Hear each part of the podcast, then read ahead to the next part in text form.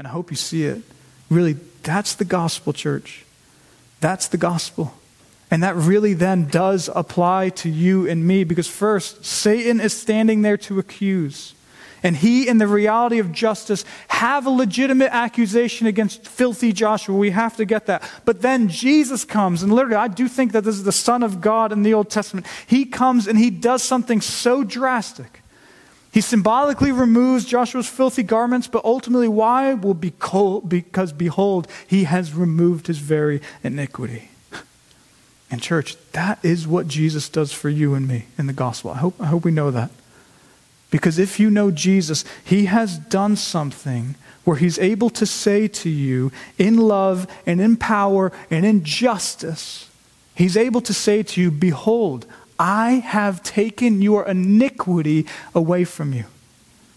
Personally, he says that to you, he's done that on the cross, he literally did what needed to be done to declare that to you and to me in the face of any accusations that someone like Satan might have, or in the face of any accusations that you and I might have when we think we've done things that just can't be forgiven. He declares to us, I have done what's needed to be done to remove that completely from you. But again, that's only actually half of what he does here concerning the gospel. Because just like Zechariah then isn't naked, but is given pure clothes, so for us, in order for us to really commune with and forever dwell with God, we also just can't be sinless and uh, free of all the negatives. Instead, we too are clothed in pure vestments in the sense. And concerning the gospel, we need to know we get that in Jesus as well. And that's why, if you read the New Testament, you'll notice that what Jesus and his apostles teach is that we're not only forgiven of all of our negative sins in Jesus, but then also in Christ, we are positively given the righteousness of Christ to wear as well.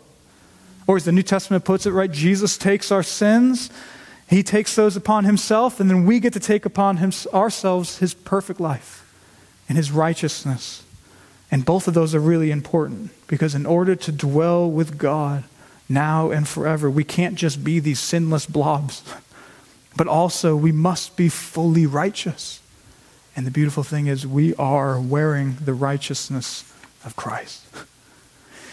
Which then finally, as for one last thing on this section for us in the gospel, finally, and I, I really love this also now, after we've, we've all seen these five verses, now after understanding those verses, just ask yourself, and concerning this vision, what did Joshua do to get all this?